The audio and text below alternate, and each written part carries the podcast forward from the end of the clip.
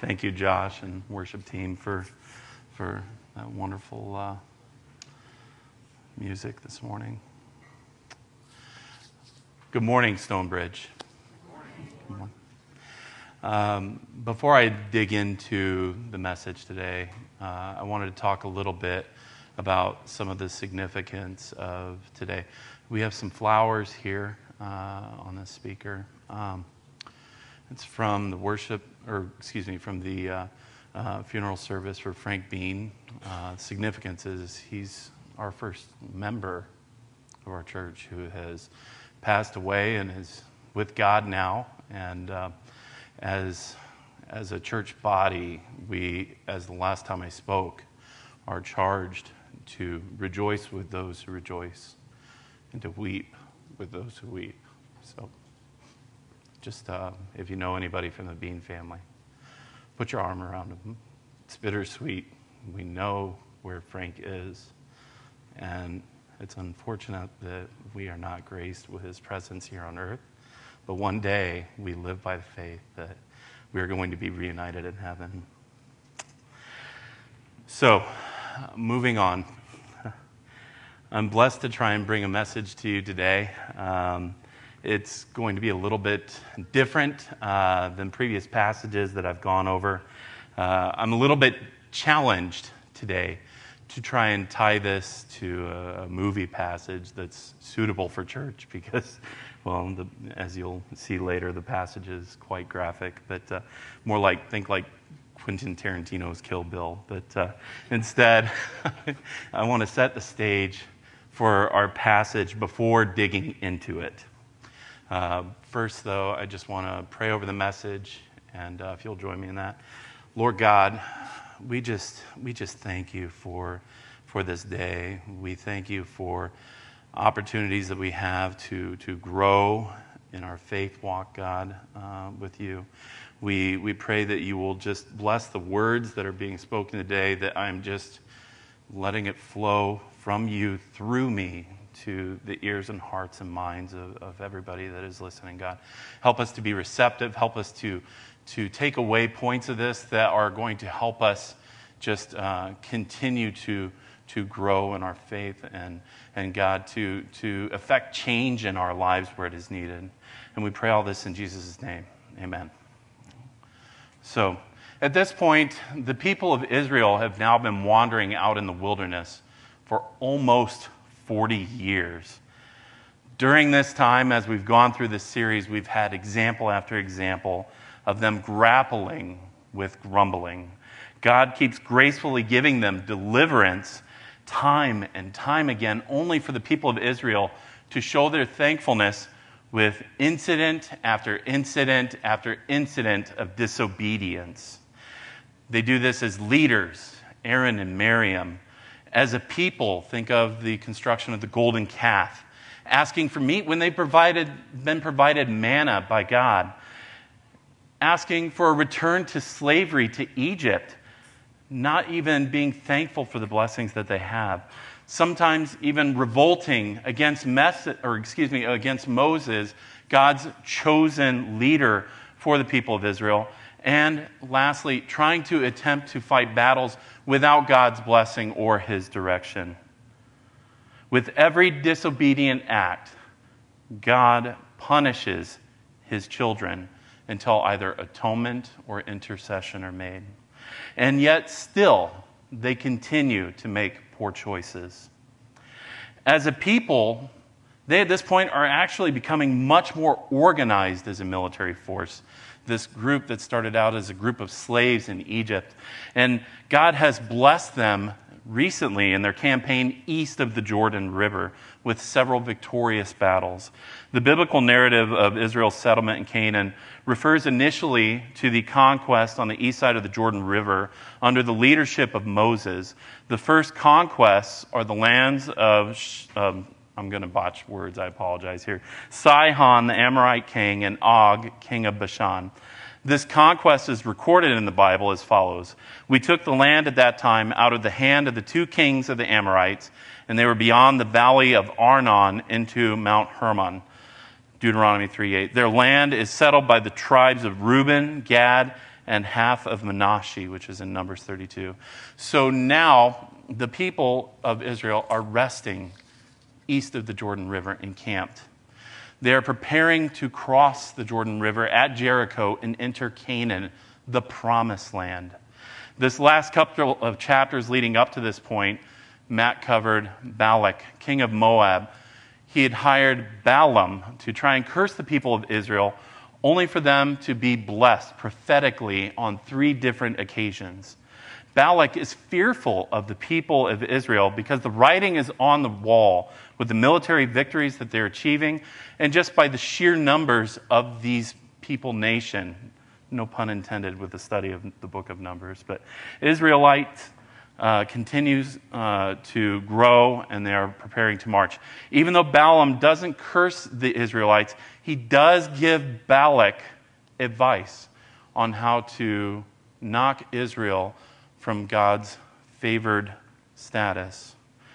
So now the stage is almost set for our passage to be read, but I want to add one more piece before reading the passage. You see, the Bible is truth. The Bible is God's Word. The Bible is real. The Bible is raw. It's sometimes graphic and blunt. I think Matt Chandler puts it best when he says the Bible, of course, gives us good and right teaching on everything from sex to parenting to money to moral to morals. All good things, wonderful things. God's design and desire for all of our life. But our ability to walk in these truths with freedom and joy, our church's ability to lead people into this ongoing, abundant life experience for themselves, it is dependent on something else an accurate and a deep understanding of the gospel. That is our Mississippi. Without a proper understanding of the gospel, people will miss the big biblical picture and all the joyful freedom that comes from living it. They will run from God in shame at their failures instead of running towards Him because of His grace and His mercy. The real, the raw, the graphic, the blunt, the whole Bible is a gift from God, even when it's like something out of an R rated movie. And so, with that, I'm going to continue to read the word. So, Numbers 25. Phinehas, son of Eleazar, son of Aaron. While Israel lived in Shittim, the people began to whore with the daughters of Moab. These invited the people to the sacrifice of their gods, and the people ate and bowed down to their gods. So Israel yoked himself to Baal of Peor, and the anger of the Lord was kindled against Israel. And the Lord said to Moses, Take all of the chiefs of people and hang them in the sun before the Lord, and the fierce anger of the Lord may turn away from Israel. And Moses said to the judges of Israel, Each of you kill those of his men who have yoked themselves to Baal of Peor. And behold, one of the people of Israel came and brought a Midianite woman to his family. In the sight of Moses and in the sight of the whole congregation of the people of Israel, while they were weeping in the entrance of the tent of meeting. And when Phinehas, the son of Eleazar, son of Aaron, the priest, saw it, he rose he left the congregation and he took a spear in his hand. He went after the man of Israel into the chamber, pierced both of them, the man of Israel and the woman through her belly. Thus the plague on the people of Israel was stopped. Nevertheless, those who died by the plague were 24,000. The zeal of Phinehas. And the Lord said to Moses, Phinehas, the son of Eleazar, son of Aaron the priest, has turned back my wrath from the people of Israel, in that he was jealous, and with my jealousy among them, so that I do not consume the people of Israel in my jealousy. Therefore say, Behold, I give to him my covenant of peace, and it shall be to him and to his descendants after him the covenant of a perpetual priesthood, because he was jealous for his God, and he made atonement for the people of Israel. The name of the slain man of Israel who was killed by the Midianite woman was Zimri, son of Salu, chief of the father's house belonging to the Simeonites. And the name of the Midianite woman who was killed was Cozbi, the daughter of Zur, who was the tribal head of a father's house in Midian. And the Lord spoke to Moses, saying, harass the Midianites and strike them down, for they have harassed you with their wiles, which they beguiled you in the matter of Peor and in the matter of Cozbi, the daughter of the chief of Midian, their sister, who was killed on the day of the plague on account of Peor. Sends the word. There are several key points from this passage that I want to talk about. The sin of idol worship, allowing complacency in our spiritual lives, God's wrath through atonement yet again versus God's righteous wrath, and lastly, the zeal of Phineas. Before parting the king, or excuse me, before parting with Moab, Balak, uh, uh, the Moabite king, uh, Balaam had suggested to him to allow Moabite women to seduce the men of Israel and introduce worshiping of Baal, who was a Canaanite god of fertility. We don't really read this in Numbers. Uh, we actually read this in Revelation 2:14.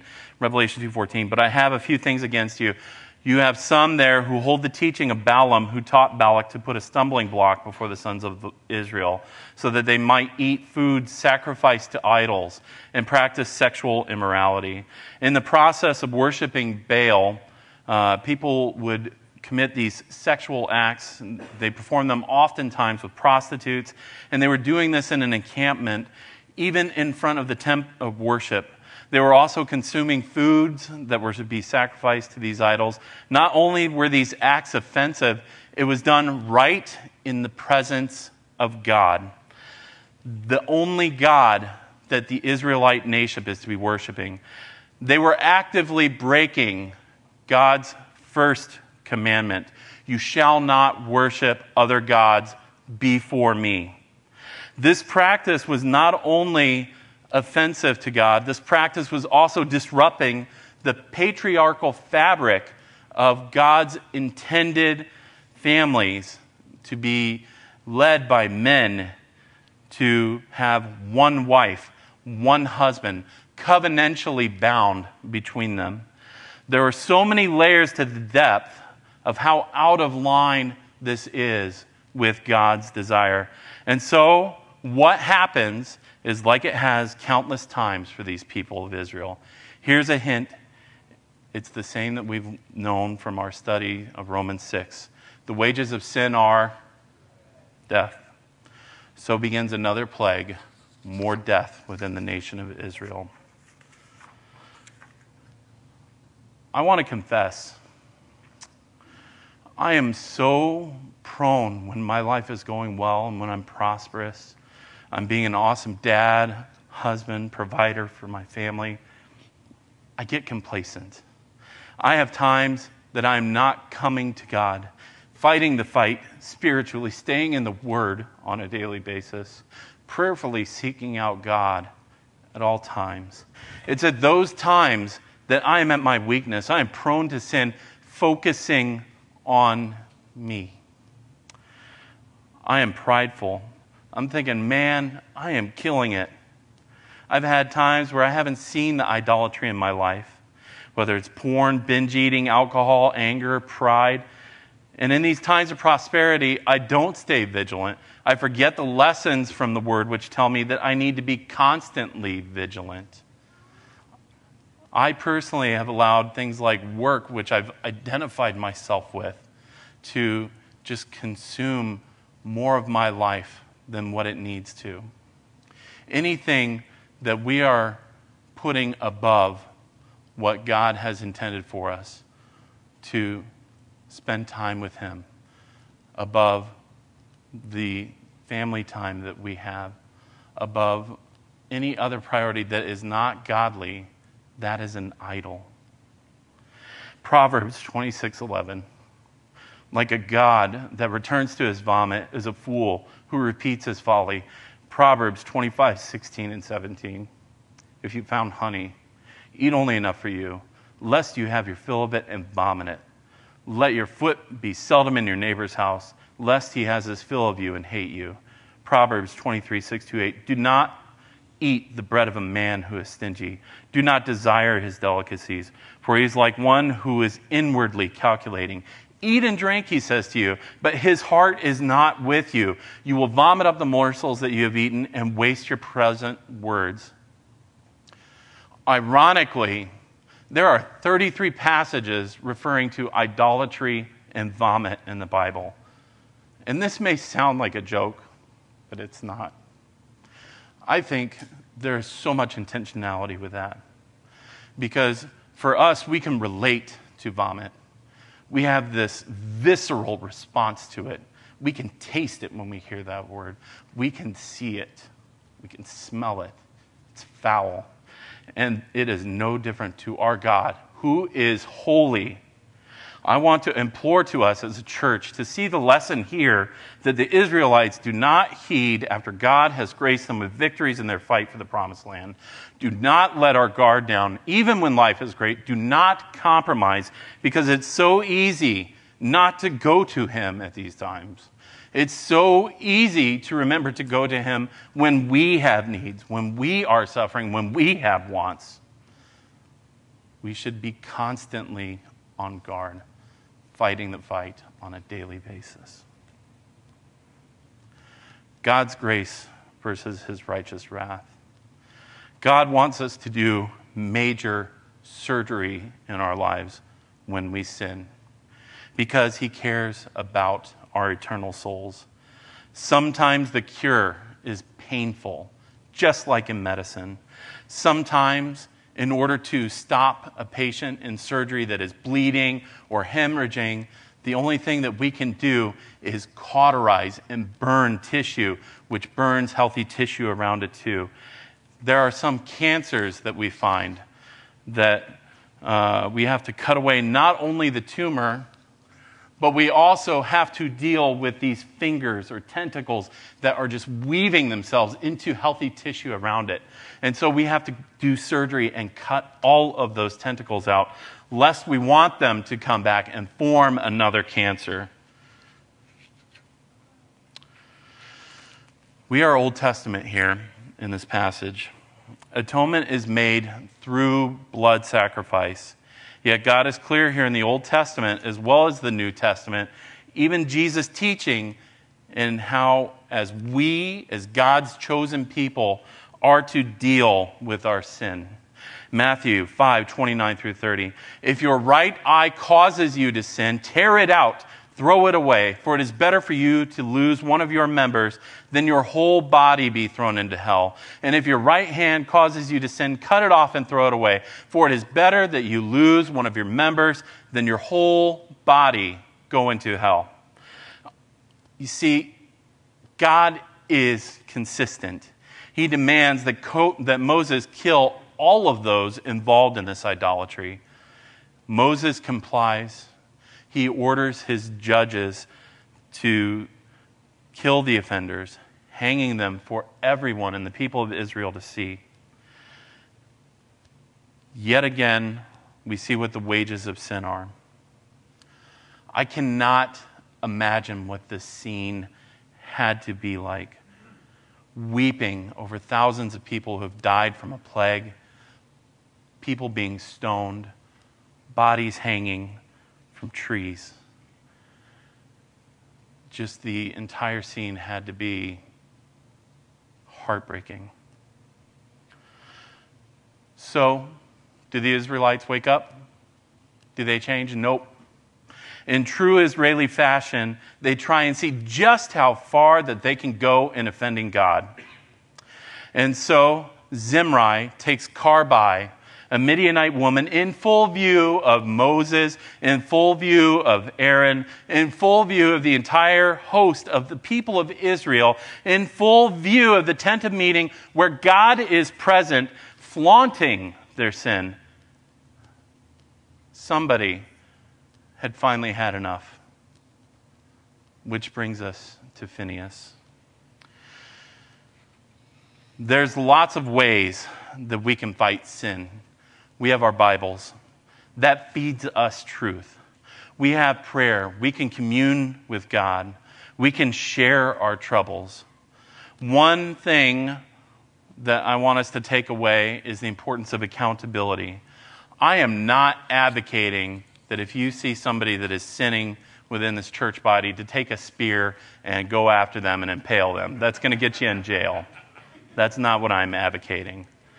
However, what I am advocating is that we do need more Phineases in our church, in our church body, doing the work that Phineas did to try and root out sin within our people. When we see sin, we need to be bold. We need to have righteous zeal, jealousy for God. We need to serve our God in that. We need to be brave and stand up for our beliefs, even when no one else around us is standing up and doing that. If you look around uh, back at the passage, there are tons of people that are still seeing this happen, and Phineas is the only man who steps up. We need to reach out to our brother in our moments where we are sinning and call out that sin as sin. What does that look like? First, we need to identify sin.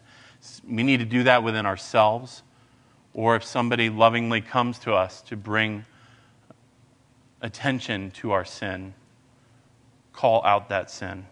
I'm a sinner. Every one of you are sinners. See, earlier I spoke about accountability, but I do want to clarify what that looks like. Our greatest example is Jesus. In John 8 7, a woman had committed adultery and she was about to be stoned. Jesus' command to the scribes and the Pharisees let him who is without sin among you be the first to throw a stone at her. Why? We're all condemned as sinners, but God is the only one who judges. So, accountability to call out sin should be done with a heart of love for the well being of a person's soul. We should not impale them with a spear. We will one day give an accounting for our sins.